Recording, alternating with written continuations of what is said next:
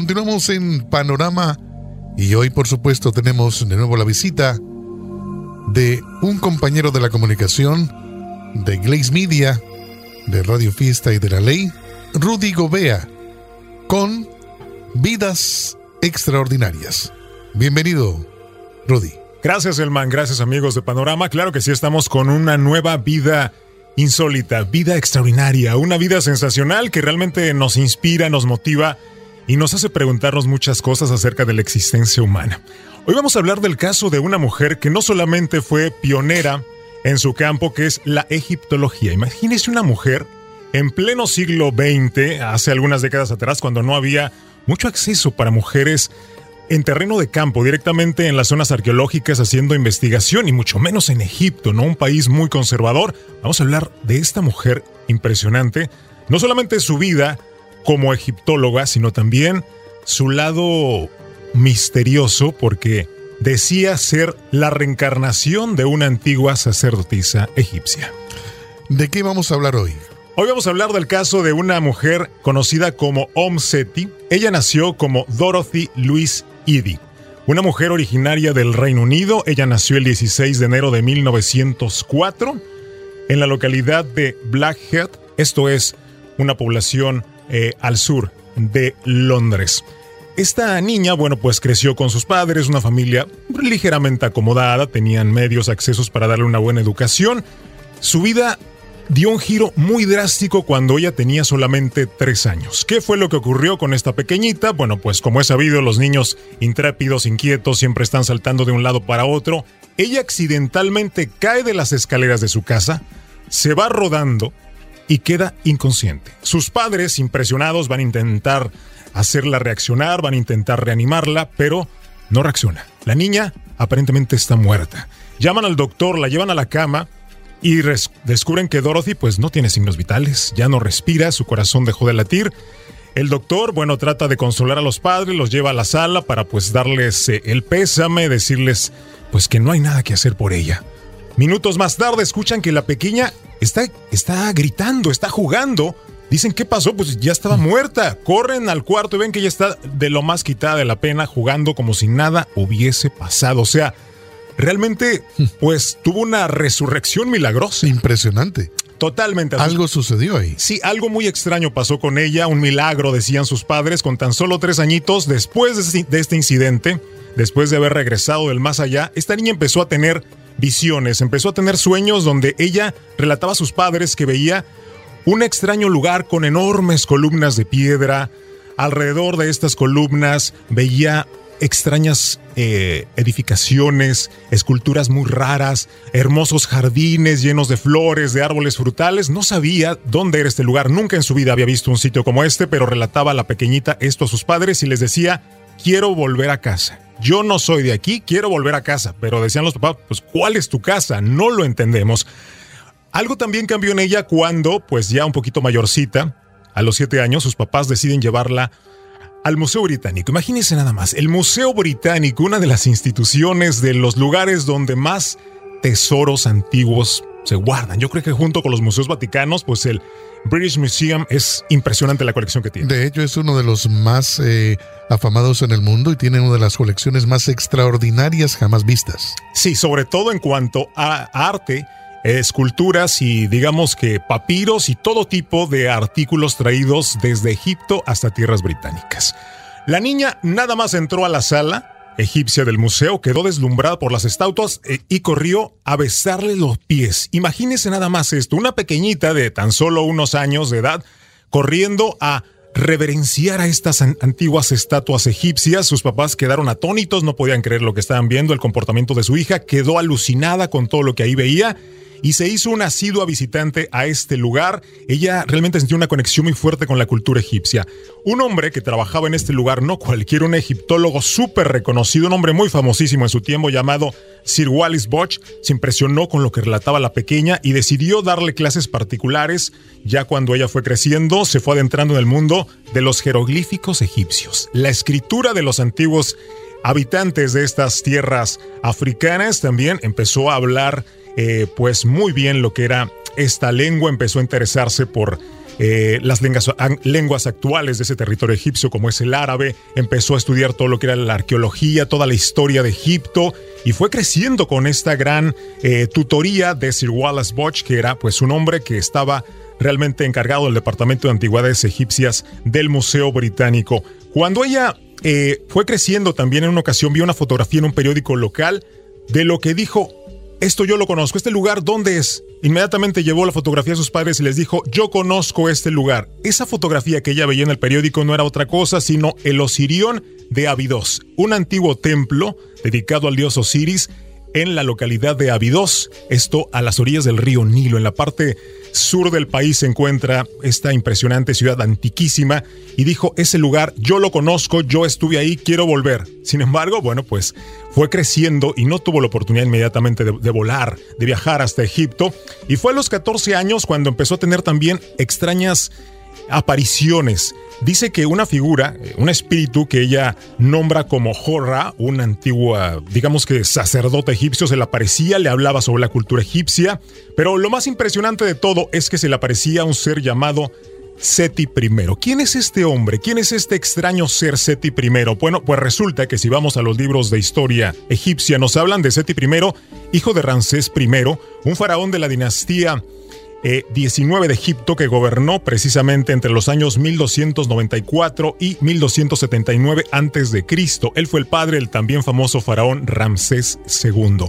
Ella relata que este hombre se le aparecía primero como una momia, después ya en una forma más corpórea, y le relataba también su vivencia en aquellas tierras egipcias. Ella fue recordando que en una vida anterior, ella había sido entregada desde muy pequeñita al servicio del templo de Osiris en Abidos. Allí ella fue realmente pues destinada como una eh, también dama de compañía del, del faraón Seti I, se convirtió en su amante. Tanto fue la compenetración que ellos tuvieron que ella quedó embarazada en algún momento sin embargo, era una mujer que estaba prohibida para tener relaciones sexuales, pues era una, una virgen. Una doncella que era entregada al servicio del templo y no podía quedar embarazada, no podía casarse. Y bueno, pues al saberse esto, ella decidió quitarse la vida. El faraón quedó totalmente consternado, según el relato de Dorothy Louise Eddy, quedó totalmente devastado y le prometió que en otra vida se volverían a reencontrar. Así que, bueno, pues parece ser que esa vida, precisamente, esa vida en Inglaterra, era la que él estaba esperando para poder conectar directamente con ella. Le hablaba en sueños en estos viajes astrales que realizaban. Y bueno, pues sobre todo en las noches de luna llena, ella relata que podría recibir también mensajes a través de la lectura de la escritura automática. ¿Qué es esto? Una persona que tiene la habilidad de escribir de forma automática realiza la incorporación de un espíritu, de una entidad, y ella empieza a mover sus manos de forma totalmente incontrolada para la persona que está siendo poseída por esta entidad. Empieza a dibujar cosas, ella dibujaba jeroglíficos egipcios que no entendía del todo, pero logró llevar a cabo un manuscrito de cerca de 70 hojas que, bueno, pues relataban lo que ella vivió en aquel momento. Esta chica, después ya más joven, empezó, eh, le digo, a, interesarse en todo lo que era la historia egipcia y tuvo la oportunidad por fin de viajar. Pudo por fin eh, llegar eh, en el año de 1933 a su Egipto amado. Tenía ya 29 años, ya no era una jovencita y fue cuando ella pues dedicó gran parte de su vida a estar en la zona de las eh, grandes pirámides, en la meseta de, de Gizeh, lo que es precisamente eh, la zona funeraria de Memphis, en esa zona muy cerca del delta del río Nilo, ahí ella estaba haciendo sus exploraciones arqueológicas. Para entonces ya se había casado, ya unos años después se casó en Egipto porque en Londres conoció al que sería después su esposo Iman Ab el Mejid, un hombre eh, egipcio que, bueno, parece que era un poquito abierto, no le importaba mucho que ella se dedicara a estas cosas, se enamoró y tuvieron un hijo. A que no adivina cómo le puso a su. ¿Cómo le puso el? Seti. Seti. A partir de entonces ella fue conocida por su apodo, como es mundialmente famosa, Om Seti, que significa la madre de Seti. Om Seti. Desde entonces empezó a llamarse de esta manera. Ella eh, en esa zona empezó a trabajar como arqueóloga aficionada porque nunca fue a la universidad, solamente estos cursos que ella, ella tomó por parte de otros eh, eh, egiptólogos muy reconocidos, pero nunca estudió la carrera en ninguna universidad. Interesante es que fueron pasando los años y hasta 20 después de que ella arribó a Egipto, a los 48, tuvo la posibilidad de viajar hasta Abidos al templo de Osiris, ese templo que ella veía en sus sueños, en esas visiones extrañas, y dijo, este es el lugar, este es el lugar que yo siempre había anhelado, este es el lugar donde yo fui una antigua sacerdotisa que tenía un nombre, ¿eh? ella decía llamarse en aquella antigua época Ventreshid, la doncella Ventreshid, la amante de Seti I. Fue muy interesante lo que ella pudo realizar ahí porque a través de estas visiones iba guiando a los excavadores para decir dónde estaban algunas zonas de este templo de Osiris, dónde excavar, dónde encontrar. De hecho, ese eh, jardín que ella veía en su infancia pudo ser localizado gracias a su ayuda. Y es que en estas visiones se le indicaba en qué parte podía estar eh, tal zona de ese templo que estaba bajo la arena. Excavaban y efectivamente estaba ahí. Lograron localizar también las ruinas de un extraño pasadizo por debajo del templo y otras cosas que todavía no se han hecho públicas, pero ella dice que en este templo de Osiris también, en la parte de abajo, en la parte subterránea, existe una extraña biblioteca con registros muy antiguos, con pergaminos, con papiros que hablan de la vida de Seti, cosas muy antiguas de Egipto que no se han dado a conocer, pero estarían enterradas ahí, como lo que decía el famoso Edgar Cayce, también este evidente estadounidense, que en la Esfinge estaría una sala de los archivos con registros históricos. Que lo tendremos más adelante también. Seguramente, porque es una figura impresionante. Impresionante. Bueno, pues como Edgar Cayce decía que en la Esfinge había también una biblioteca oculta, eh, Om Seti también decía lo mismo del templo de Osiris en Abidos. Esto no se ha descubierto hasta el momento, pero todas sus instrucciones fueron precisas al detalle. Eh, casi casi calcadas, por lo tanto recibió una gran reputación. Y es que no, ella, no hablaba de esto, de que era una reencarnada con todo mundo, solo en su círculo más íntimo, solo que se fue haciendo cada vez más popular. Pues la información de que ella precisamente era una reencarnada. Vivió una vida súper modesta, una mujer entregada en cuerpo y alma a la egiptología. De hecho, se hizo de la religión de Osiris, practicaba los ritos de Osiris. O sea, como si ella prácticamente eh, hiciera el papel de sacerdotisa en la actualidad. Ya con eh, pues una edad avanzada de setenta y tantos años, pues sintió próxima la muerte y decidió realizar una especie de estela funeraria y quería que fuera enterrada como los antiguos rituales egipcios lo, lo mandaban, los antiguos cánones, inclusive embalsamada. Eh, realmente que su alma pudiera ir más allá. Ya, ya ven que ellos pues creían en la reencarnación, por lo tanto ella quería que todo esto se aplicara en su deceso. Desafortunadamente, la muerte la encontró el 21 de abril de 1981 a los 77 años de edad en la localidad de El Araba, El Madfuna, muy cerca de Abidos. Ella fallece, sin embargo, no pudo ser enterrada en ningún cementerio musulmán, pues los musulmanes decían que traería mala suerte que una mujer con este tipo de creencias fuera enterrada en sus tierras. Los cristianos coptos tampoco la quisieron recibir en sus cementerios por la misma razón. Así que bueno, se le hizo un lugarcito a las afueras de un antiguo monasterio copto, muy cerca de las ruinas de los Irión. Ahí, en plena arena del desierto, ahí está esta modesta tumba de Dorothy Louise Eddy, realmente una egiptóloga impresionante, con un trasfondo místico interesantísimo como esta supuesta reencarnación de una sacerdotisa de Bentreshit, la amante de del gran faraón Seti I.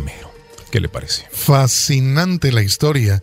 Creo que nos han dejado todos pues eh, sumamente perplejos escuchando la historia en particular de esta egiptóloga y esto es parte de lo que cada semana vamos a seguir teniendo con eh, Rudy aquí en eh, realmente vidas extraordinarias. ¿Algo más que quieras agregar el día de hoy? Simplemente pues hacer un homenaje a Om Seti, a Dorothy Louise Sidi, una mujer singular, una mujer adelantada a su tiempo que nos deja pues realmente con un testimonio más de que realmente existe vida más allá de esta, que existimos en más de una realidad y que esos amores de vidas pasadas pues podrían realmente materializarse, ¿por qué no aquí, no? Encontrar a esa alma con la cual alguna vez tuvimos esa conexión tan íntima, ¿por qué no volver a encontrárnosla en esta vida? Vidas Extraordinarias con Rudy Gobé aquí en Panorama. Gracias, Rudy. Gracias. Y hasta la próxima. Hasta la próxima.